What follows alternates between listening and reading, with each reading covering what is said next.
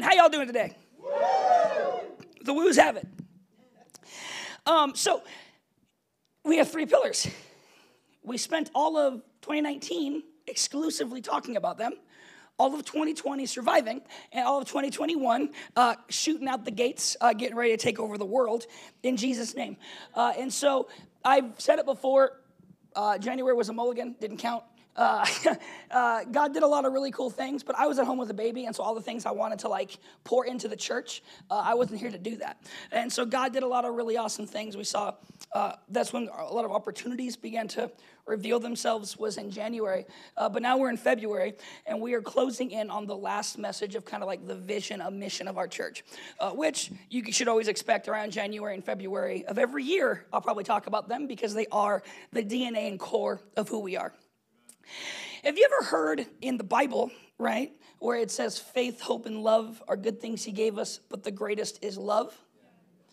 So, it, what that saying is hope and faith are great and amazing things, but love is superior, correct? So, with that same mentality, uh, I think when we talk about our three pillars, uh, it's literally in order of importance right? And so, when I'm not about to teach you that evangelism isn't important, but I'm teaching you that out of our three pillars, it is the least important.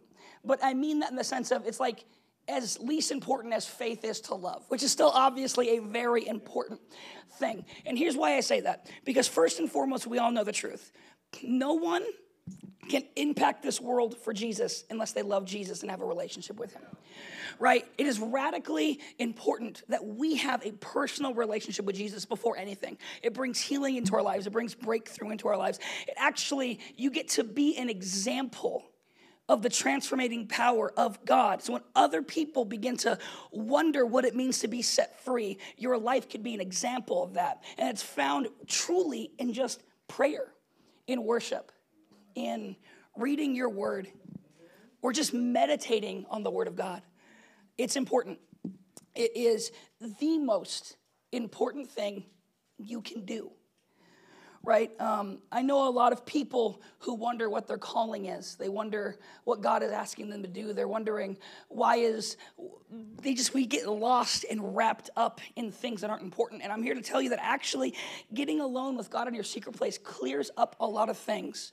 Uh, I saw a pastor kind of uh, recently, and someone who I really look up to and really respect, and it's because of humanism and the the kind of how this church is becoming more philosophical than it's becoming about a king, right? Then it's becoming about something actually really happening. Uh, the, Jesus is not a theoretical fact, he's a historical fact. He's something that actually happened in the timeline. You can point to his presence and his time here on earth. And it's important, but what happens is the farther away we get, the more we turn him into an ideal instead of a personal, relational God. And when you have a personal relational God and you have a word and you have God teaching you his word, what happens is you can actually sit in the word of God and you can actually learn who he is. God is not distant. He's not far away. It's not the kind of God we worship anymore. We don't worship the kind of God that we have to go to some weird ziggurat and we have to, we have, that's a real word Zach taught me. I'm just kidding. Uh, in college, but Zach talks about it a lot. So if you have a question, go to Zach. Um, but like and you don't have to go into this place where it's like and if you do the right rituals then you get the presence of god. No like the veil was torn and god pr- presented himself and turned us into a temple because he cares about us. This relationship is no longer there's no destination you have to go to to find god. Like weirdly enough like you are the destination and so now what happens is instead of being a sojourner who has to go and find the presence of God, I become the presence of God. But God still tells us to travel, but not to go find Him, but to bring Him. Right? But it starts with a personal relationship. And then what happens is over time, if you're actually listening to God, right? And I say actually because I know a lot of people who love God, and I do believe I'll see them in heaven someday, but they've deafened their ears to Him.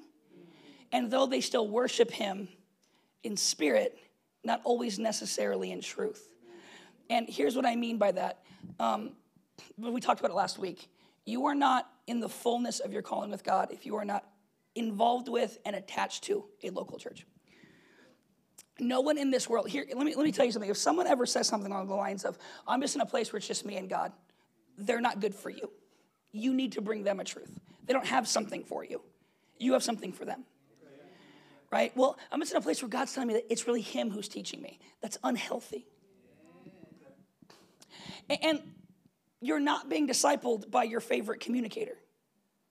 You're being discipled by the pastor who will actually put his hands on your head and pray for you. The pastor who will actually take your call and pray with you. The one who, when your marriage is on the rocks or your relationship is struggling or you don't quite know what direction God has for you and you're in doubt and you're wondering, that's where God has called you. He didn't call you to have mentors, right? Well, I mean, I'm sure they can be helpful. I have mentors in my life who aren't my direct pastors, but I also have a pastor, right? I have a place that I call home. It's this church, right? And I've said it last week and I'll say it again. I'm not a pastor over a church, I'm a pastor in a church. And that's important. I learn just as much as I give out because my whole role around here is just to equip. But God has called us to community. And again, here's why I say even community, the church itself, and dedicating your life to the church is more important than evangelism. Now, again, we're going to get into evangelism and why it's the why it's so important and why it changes the world. So I'm not trying to undermine it, but I'm letting you know that evangelism is present in the other two. Because if I carry God within me wherever I go, I'm actually changing things sometimes even unaware. It's better when you're aware though, because I'm taking God with me to my job. I'm taking God with me when I walk through the streets. I'm taking God with me into a Walmart. Amen. Right? But then Jesus says, by your love for one another, the world will know who I am. That's the church. That's what he's talking about. So, when Jesus' first and most important aspect of how do I evangelize most, you, you find a place where you're at peace in a community of people. It is the most effective form of evangelism. It's also our second pillar. But at some point, just praying and just staying in our houses, at some point it's not enough because God also called us out.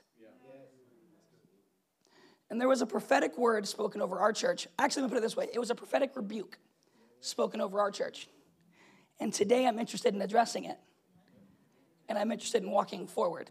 And the word was this there is an ocean in this church that doesn't even lap at the sidewalks. There is a deep well in this room. Many of you are so anointed, so called, so much that God is telling you to do. And some of you probably sincerely, it's not time to start running in those things. Some of you, it probably is. Some of you, it's time to, to dip your toe in and just tell your neighbor Jesus loves him. But there's, there's a well here, and there's a deep one. There's a place that when you go out, a place where you can get refilled again. Right? Because what gets poured into you will always eventually pour out. And Don't pour on empty. Come back, get the word of God, get filled. Right? When Jesus is saying, like, to the woman at the well, he says to her, um, the whole concept of, like, I know a water where you'll never thirst again. He's talking about himself. He's talking about his word and his church and the presence of his Holy Spirit. He's promising a divine fulfillment that I think many of us haven't totally, fully experienced because we still attach ourselves to worldly things instead of anchoring on the only unchangeable, the only constant. And in Acts 1 8, our only constant said this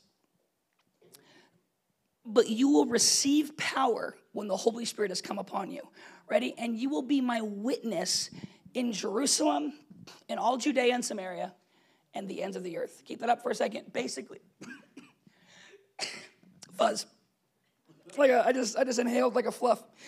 I'm gonna call this a Selah moment. Selah.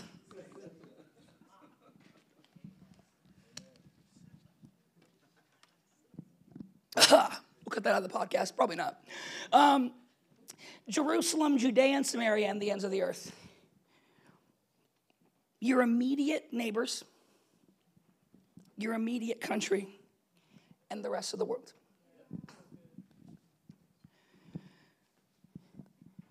First, get on your street, and then get in your city.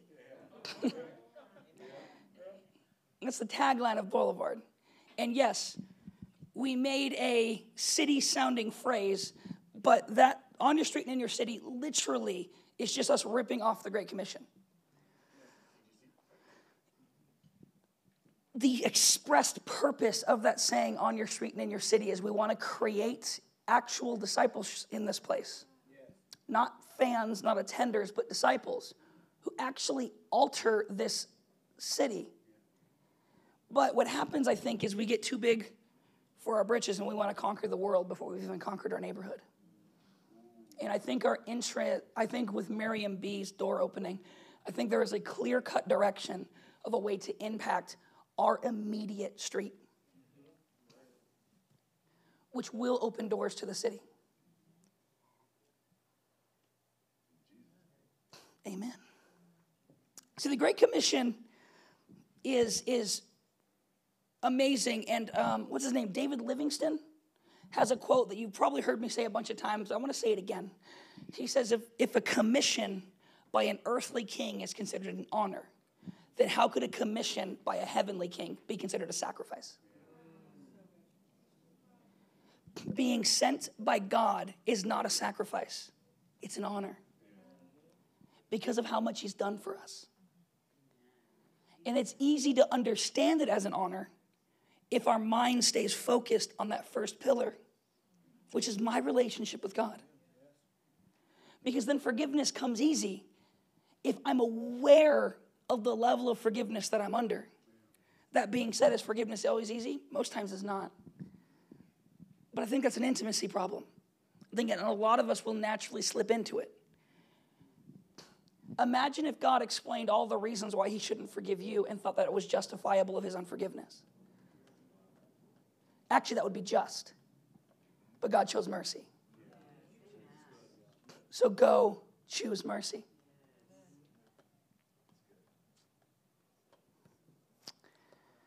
But the Great Commission, Jesus says this. He says, Go and make disciples, baptizing them in the name of the Father, Son, and Holy Spirit, teaching them all that I have taught you. It's not going to pop up on the screen because I feel like we we use this verse a lot. But there's an important aspect of true evangelism, and it's this go, baptize, teach. I'm not expecting you to come to me, I'm going to you. Baptizing is I'm turning you into a Christian, right? The baptism is death to self and life in Christ. You're becoming a part of this kingdom, and now I'm teaching you how to live in this kingdom, right? Go, baptize, and teach. I could preach a three point sermon on that. I'm not going to, but I think you should meditate upon those things and really consider them.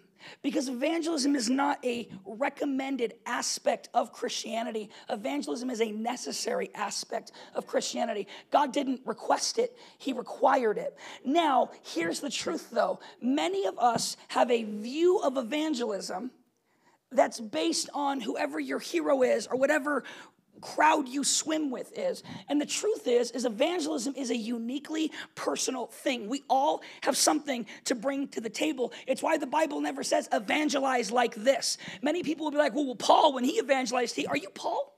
Yeah. you're not even an apostle. Yeah. you're probably not called to the nations. Some of you are. You're probably not though.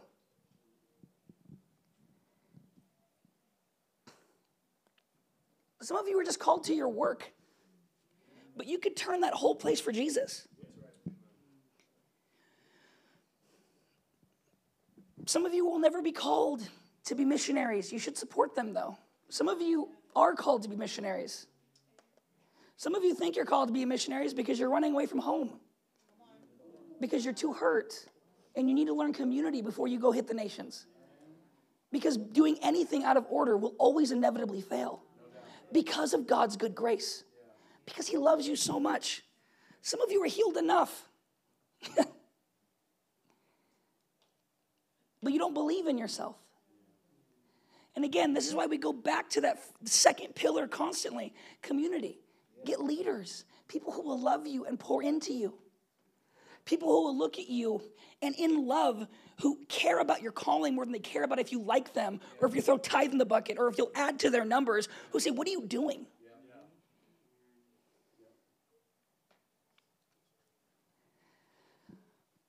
So I'm going to take this backwards and then we're going to worship because this is a good day. I've always said this I think evangelism is the hardest thing to preach on because very rarely is there fuzzies in the sermon. Is there warm, except for the one that I inhaled and almost choked on? Uh, very rarely are there warm fuzzies in that message because it's, it's just, it's Nike. Just do it. It's actually a Hebrew word, which means to do, which is funny. Um, um, and I don't know. I, I, feel like the little the Nike swish. Like someone got paid a butt ton of money to go. I think about that a lot. I'll watch certain things. I'm like, I could have thought about that. Like what? You watch a Hot Pocket commercial? it's a Jim Gaffigan joke. Hot Pocket, billions. Boom thought of the jingle, made billions. Uh, anyway, um,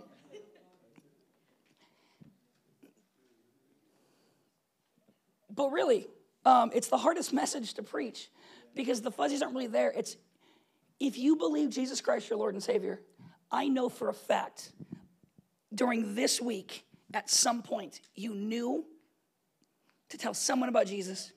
You felt pressured to extend the hand in some way throughout this week, and most of us chose not to do it. Some of you, here's the truth some of us have gotten really good at ignoring God, and you would go, actually, this week he didn't say anything. It's because you've hardened yourself to a still small voice. But here's the thing He's never far, He's always there.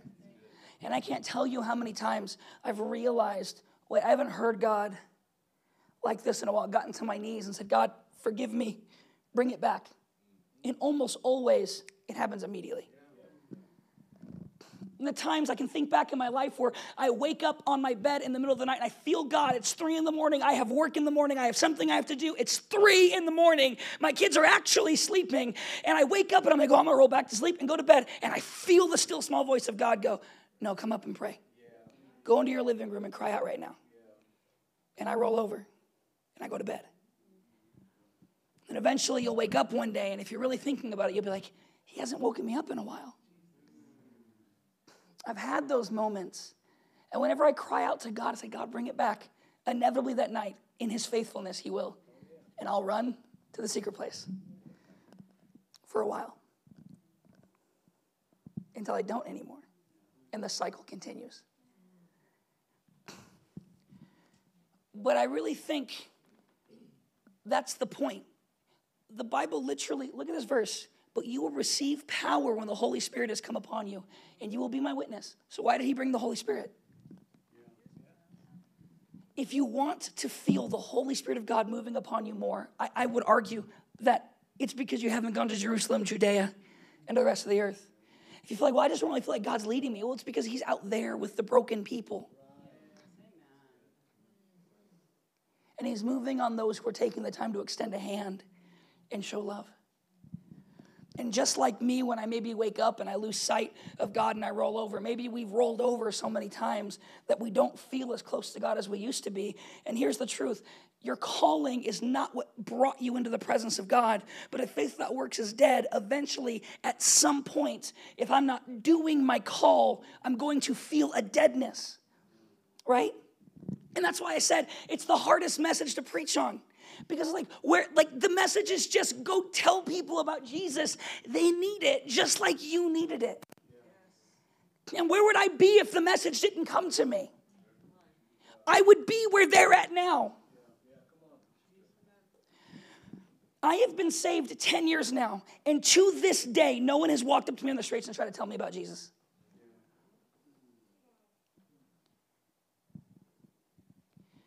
Except Will. I'm just kidding.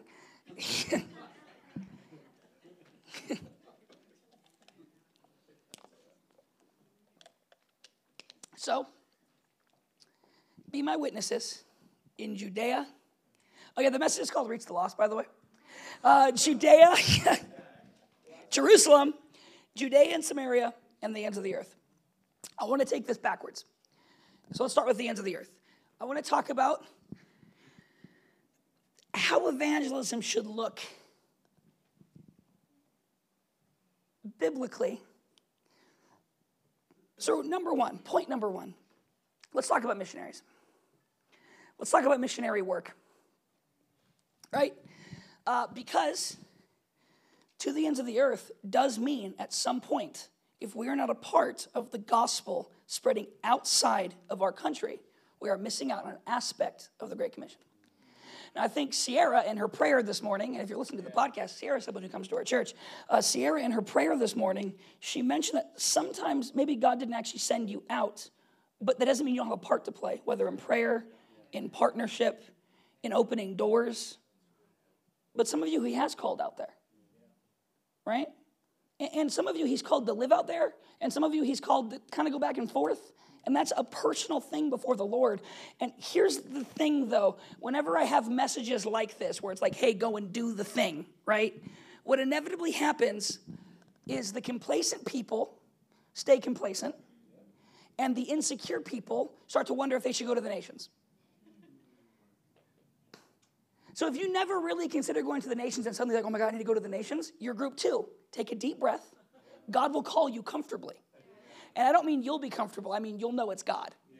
It won't be a moment of insecurity in the middle of a message. We're like, oh my God, wait, am I supposed to go to the nations? It's like, no, has He spoken it? Has He guided you?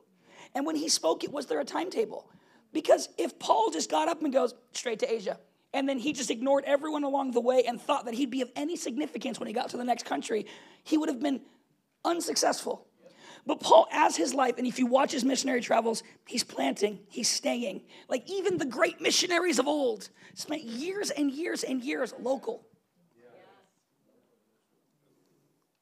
And this is why I say this, because again, I want to say my experience is most people called to the mission grounds are running away from an abusive father, are running away from some kind of bad relationship, are running away from the fact that they never really learned to be alone with God and so they feel that in their doing, they will find love from God. And you are better than that, and you are worth more than that. And you don't need to go to the nations to be loved by God. Go because you love God, not because you thought that maybe God would be pleased with me if I just. And again, God is so graceful. Some of you, how many times have you tried to go, but He always closed the door? It's not because you're rebellious, it's because He's loving. It's because you tried to go somewhere you weren't called to go. But some of you, no matter how much you try to plant, find that job, get that house, it doesn't work. Why? Because He loves you. And He's trying to boot you, and you just don't listen. and anywhere in between. So I can't answer it for you. But Jesus said this, and this is important. In Matthew 24, verse 14, and this gospel of the kingdom will be proclaimed throughout the whole world as a testimony to all nations, and then the end will come. Jesus Christ is not coming until the missionaries fulfill their role. It is a vital and important aspect of the church. Here is my thing, right? We treat the fivefold ministry, which we've talked about this before. I don't even know where I stand on the fivefold ministry. I kind of feel like it's four and a half, but we'll talk about that in a totally different message, right? But we, we I feel like, okay, an apostle, the mighty man of God who presides over the church. There's a seat at the table in the church for you. The pastor, well, even though you've only been mentioned in the all of the Bible one time, you're the most important part of the body. so there's a seat at the table for you. The prophet, the man of God who brings the word, or woman of God, depending on the dom- denomination you're in. Um, the man or woman of God. And our church is mostly ladies for some reason, so it's like, come on, Kevin, let's go. Um, um, there's a seat at the table for that gift. And the teachers, of course, there's a seat at the table. Because if there's not a good enough sermon on Sunday, well, this church is not deep enough for me. So we build churches around that gift. But the evangelist, why do we treat them like they're not at the table? And so what happens is most of us consider evangelism as if that's the guy out there.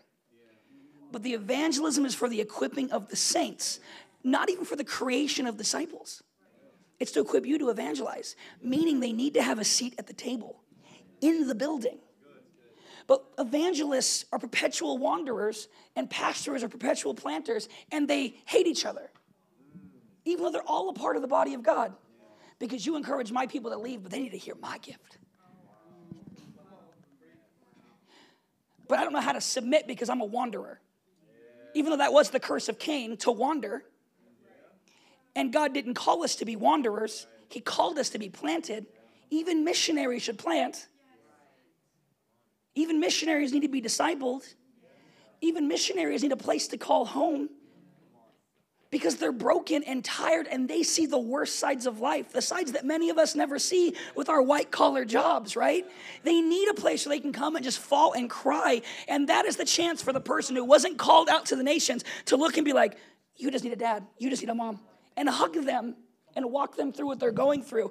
The world will not see the return of the Messiah until the missionaries walk in their calling. But I think that missionaries will never walk right in their calling until the church embraces them as an, an actual part of the church, a part of the body that has a function. That if you're the people out there, you're not attached to the heart. But if I'm the one severing you, I'm hurting my own body. And it's important and you're important for that. But make sure you're healthy first. All of you called to missions. This is a young adult centered church mostly. Some of you older folk, believe in you in Jesus' name, you're going to bring more and we're going to be more. But right now, it's mostly young people. And I want to tell you, you probably are called to the nations, many of you, but work your heart out a little bit. Get healed. It's okay. Feeling the pressure to run out and just do something is a sign of insecurity.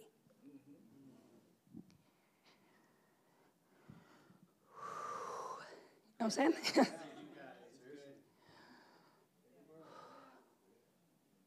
Get alone with God. You will never miss your timing. How did Jesus know he was in the will of God? Well, he was God. How do you know? He says, I only do what I've seen the Father do. So, what does that mean during the storm when Jesus was sleeping? What was he seeing the Father do? So even though you know the world needs you and your gift and your call, can you rest if God's calling you to rest? Can you heal if God's calling you to heal? And maybe before sending you to the nations, is going to have you build something here. I mean, this is a little church. And if God called you here, He probably didn't call you to the nations tomorrow. Because this isn't a good launching pad. But maybe He called you to build a springboard.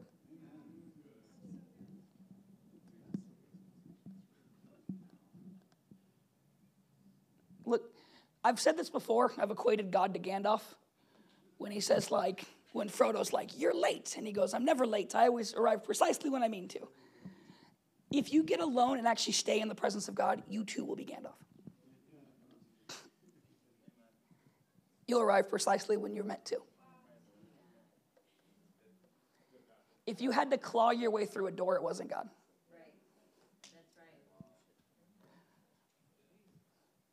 We spent the last two years trying to claw our way into the church, into the churches, into the schools around us. Last two years, fighting our way in, getting opportunities, dropping the ball. It never worked out. Right? A new superintendent comes in, finds us, and goes, Hey, I heard you guys were reaching out to schools. Can you help us? And it's like, uh, yes. Is this is this a trick? I'm confused. I'm scared. um, Open door. And when God closes a door, he opens a window. Right? No, so I'm just kidding. Uh, but he gives you opportunities. and, and I think this constant question mark style of interacting with God, like, I'm not sure if he's called me here or to do this. Like, if you're there, get along with God. become a part of a community and wait until things become clear. Trust God enough that He will put you in the place to open those doors. Amen? So that's the end of the earth. I mean, as a church, we're not there yet, but we are planning things. Because I'll tell you what, like my wife, main thing when we got married was like, I was like, I feel called to be a pastor. And she goes, Yeah, well, I feel called to be a missionary. And I was like, Well, those seem to contradict. As we prayed, though, we really felt like that's just going to be a part of our marriage at some point, you know? Because she feels like that's her main call before God. So,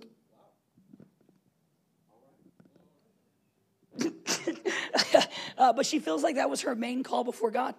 And so it's like, you know, that means then this church is half ran by someone who wants to leave and half ran by someone who never wants to leave ever, right? and so that's eventually how the church will look, just so you know. This church will have a large mission focus because that is like my, my wife's main thing. She prophesies and she leaves. You know what I'm saying? Um, I'm just kidding. Um, and I teach and I, and I just like sit down and I don't go anywhere. You even see that like on vacation. She goes, oh, I'm so excited to go to California. And I'm like, that sounds like I'm at the drive. Ah, I could be playing video games or, I mean, praying in the presence of a God, fasting, fasting, not playing. I'm just kidding. Um, now, right? So that's the nations. I pray you got something from that. Let's take a step back. Let's go to Judea and Samaria. Let's talk about the city, right? Here's the thing I actually believe Citywide outreach is the main evangelistic style of the local church. Right? I actually believe that is the function of us coming together. What is the purpose of tithe and offering? Shout out to tithe and offering in Jesus' name. What is the purpose of it? So we can, as a community, put our funds together and start blessing things.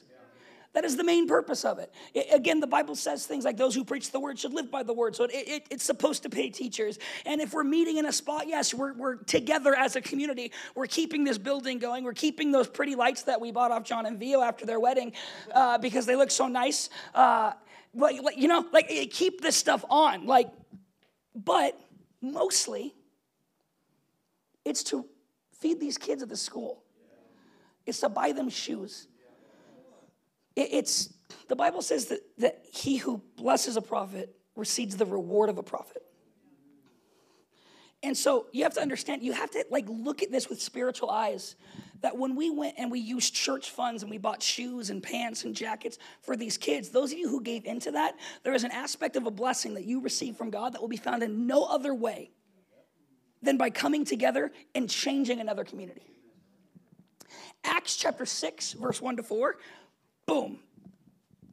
Now, in these days, when the disciples were increasing in number, a complaint by the Hellenists arose against the Hebrews because their widows were being neglected in the daily distribution.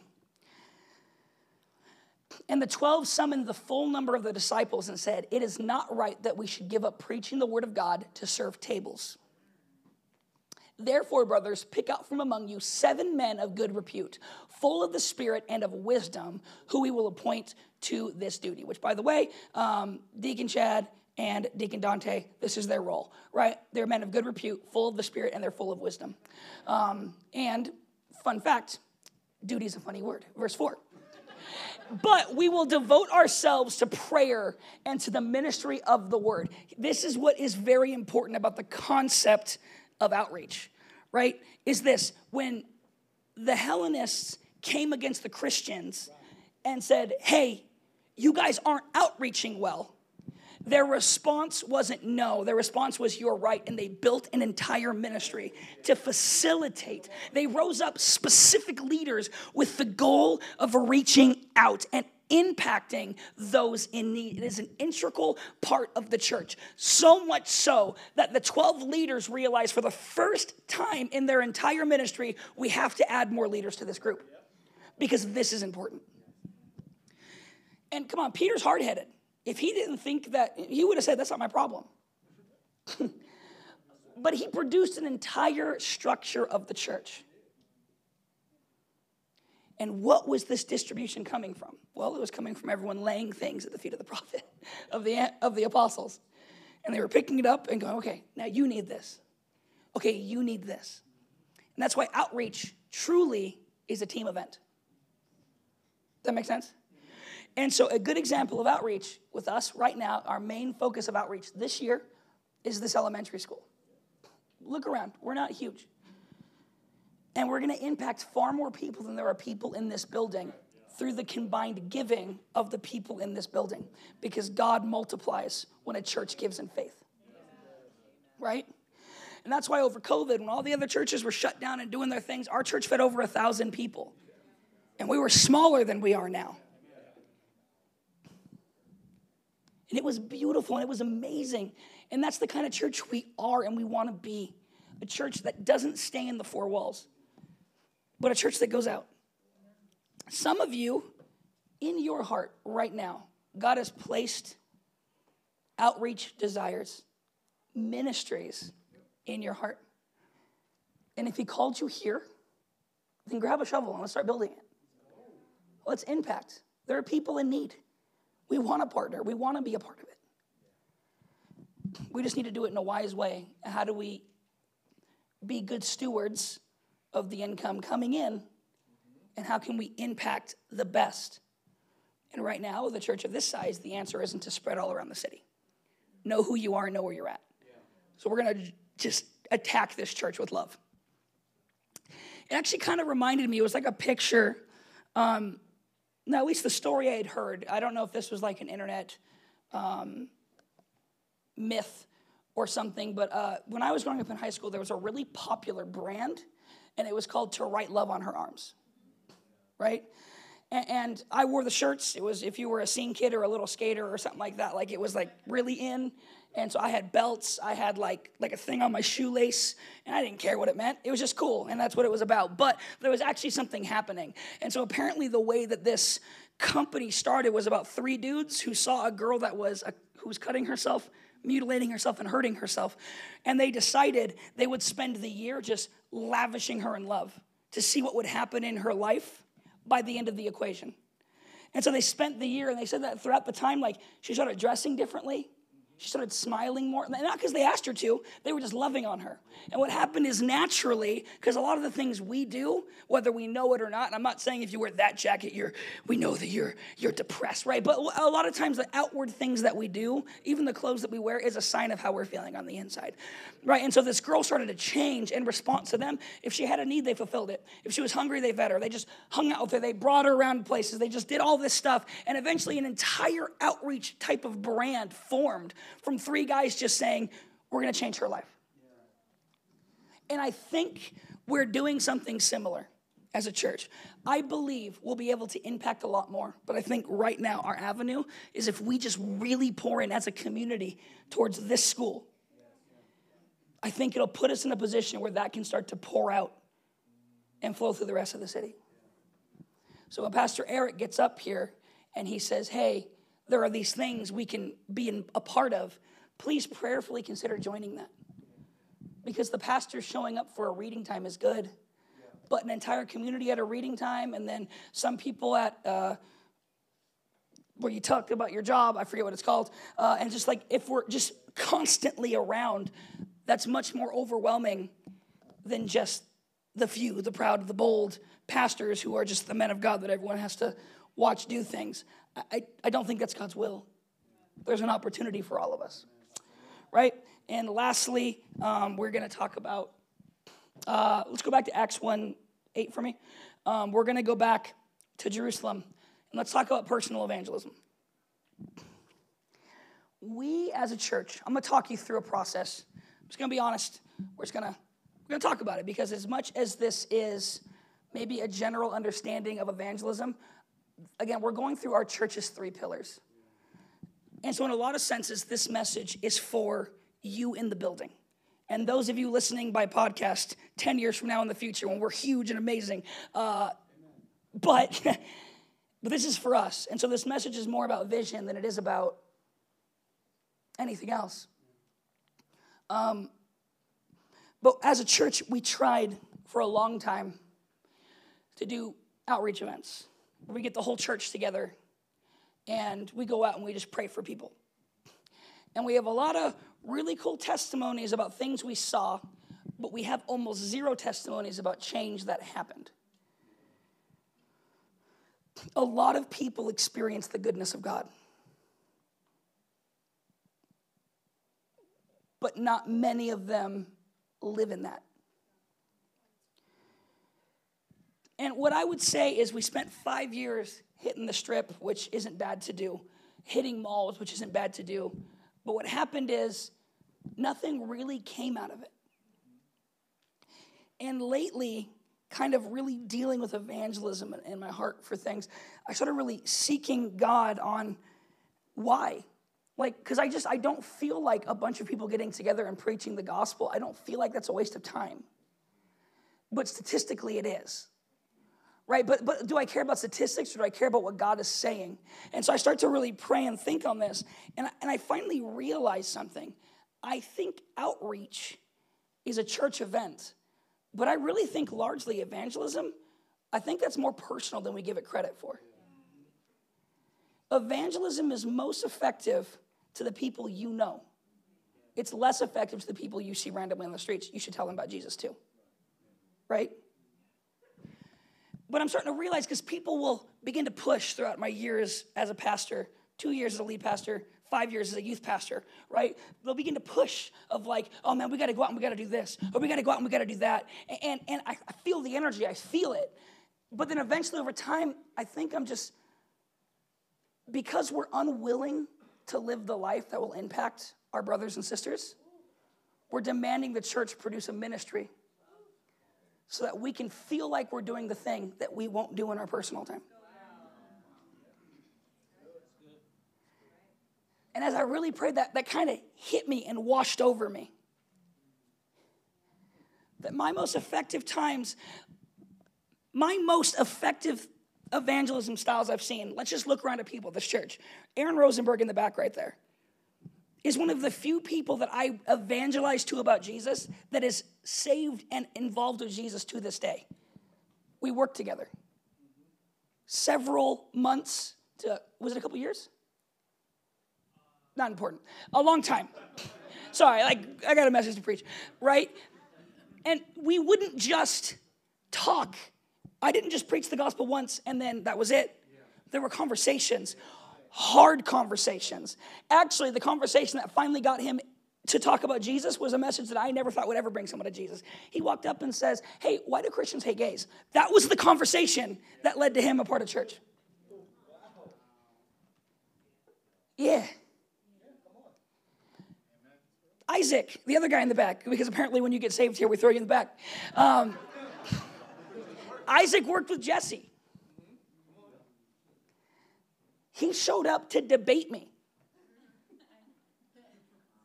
And those, those of you who know Isaac, you're like, oh, wow, he, he still. I know, it's like, it kind of reminds me of Peter. Like, if you read Peter in the Gospels and then in Acts, he hasn't changed. It's just like more holy. Like, he's still a more holy, argumentative yeller. And Isaac is very Peter esque, right? But again, he showed up not knowing the Lord, but Jesse was consistent. The people that I've seen come to Jesus and stay with Jesus are the people that people spent personal time with. Olivia's story is the same. Her and, her and Jesse, a shout out to, I guess, one of our great evangelists in the church. Her and, and I brought Jesse to church, you know what I'm saying? Uh, but I did. Uh, shout out to Pat. it's terrible. Um, but th- these are the stories of the people who got really actually from started from the bottom and now they're here. All of them pretty much trail back to, oh yeah, this person was my neighbor. Oh yeah, yeah, this this person I worked with them. Because personal evangelism has a much more success, higher success rate. And if sitting around and you're like, well, how come I don't have a higher success rate? Maybe you're not living a life of love with the brethren and maybe you're not preaching the gospel. And maybe you're not getting alone with God. And so when He's directing you to say things, you can't even hear Him. And again, this is why I said I hate preaching on evangelism, even though it's really important. Because at some point, it's just like, I get it. You think the world's ending. So instead of posting about it on Facebook, tell someone about Jesus. Because if you get another convert of like, yeah, yeah, the world's ending, what are we gonna do about it? I don't know, complain about it on Facebook more. Like nothing's changing. Do something that's gonna change things. But we get riled up, and the enemy convinces us to get focused on anything besides preaching the gospel. They don't agree what I agree with about politics, so that's what we have to talk about. Talk about Jesus. Most of you aren't even qualified to talk about politics anyway. I know I'm not. I have ideas on other people's ideas about ideas of politics. Like, and most of you are in the same boat. right? Like, we're more concerned about gender roles than we are about just preaching the gospel. And because we're choosing for our main arguments to be about what the culture is dividing on, instead of the main point being Jesus, we're not being successful Christians.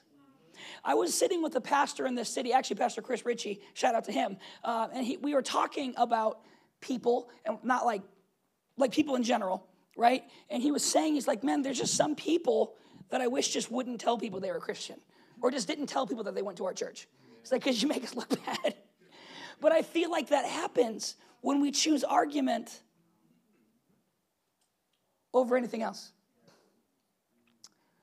When we choose debate or, or politics or the big thing going on. Listen, here's the truth. I know people don't like to hear this. If, if it's not an old belief system, it's probably not true. Right? Like, like if it's a progressive Christian thought, it's probably not true. so major on the majors and just tell people about Jesus. And again, I preached this message two years ago when the BLM riots were happening here at, at our church, not at our church, they're happening in the city. I remember preaching, and I'm just like, I don't care what side you're on. Show up to the rallies and tell everyone about Jesus. Because do you know what would make cop abuse lower? If those people really love Jesus.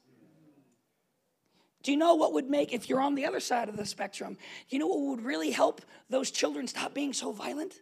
If they loved Jesus and they had a father figure walking with them which you could be, but you're too busy deciding that because they're on the other side of the tracks that you don't have anything for them.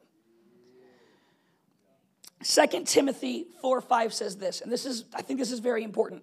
This is most of us, right? And as for you, always be sober minded, endure suffering, do the work of the evangelist, and so fulfill your ministry. Leave that up, right? And here, here's the point that I'm, I'm trying to make with this I know everyone's called to change the world, and all of you had a prophecy that you're going to be famous someday. I'm sorry, that prophet lied. He wanted to be invited back to church again because he gets a fat amount of money when he comes through to church. And so he, he's got to say positive things. And he's got to make sure everyone is a planet shaker in the church so he can come back. It's just church culture. It's unfortunate. Some of you really did get that word. I'm really happy for you. But you'll never change the world until you can change your family or your neighbors or your coworkers, right? But what's happening is Paul who is an apostle to the nations, is writing to his disciple Timothy, who isn't called to the nations. He's called to a city. And what does he say to him? He says, Do the work of the evangelist. Because evangelism is a personal call that we all have. No one here is exempt Woo! Hashtag glad I came to church today. Next week, we're going to be talking about the kingdom of God. That'll be much more exciting. But really, I think it's much more exciting because then on that topic, we get to talk about us and all of our warm and fuzzies again. Look, you've all been sent to some way or the other. Whether you've been sent to your neighbors, or you've been sent to your city somehow, or you've been sent to the nations. Everyone who believes in Jesus is sent. And unfortunately, that is just as much a part of the gospel as salvation itself. The gospel isn't you're saved now. Deuces. The gospel is repent, for the kingdom is at hand.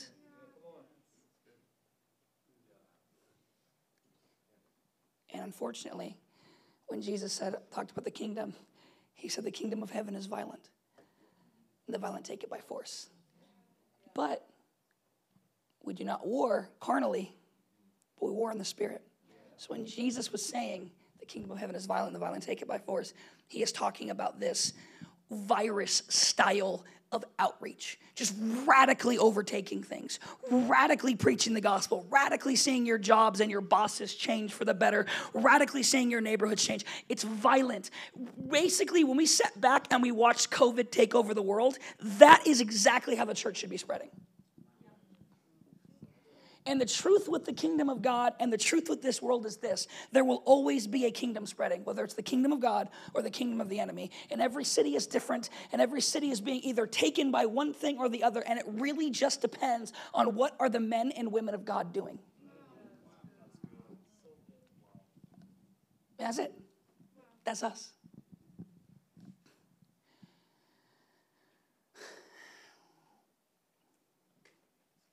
Because Jesus says, Go and do likewise.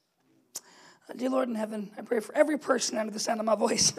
uh, God, I pray people would be encouraged. I realize that today was heavy, God, but I pray that our hearts would be prepared. That the truth of your word and the truth of this kingdom that we are a part of, God, I pray that that would be enough to motivate us. I thank you that you heal. I thank you that you're sending us thank you that there's breakthrough, and I thank you that there really are times to come together as a community and to lick our wounds and to see you really move. But God, I pray that in Boulevard Church, we would start to see your signs, miracles, and wonders again. I pray that healing would be a regular part of this church and this ministry. I pray prophecy and the uh, this, uh, speaking of tongues and the, the, the flow of your spirit would become a regular aspect of this church. But God, I know that your Holy Spirit came to reach the lost and until the lost are in this room getting preached your gospel, then this church will be dry. And God, I pray for a church that is flowing. A church that isn't a well on the inside, but it's actually using the water of the well to bring fulfillment to those outside. Thank you for a neighborhood that will be impact for your gospel. Thank you for a city that will see your truth. I thank you for a nation that will bow a knee to its God once again. And I thank you for a world that really will come under the dominion of a superior kingdom. And in Jesus' name I say, Amen.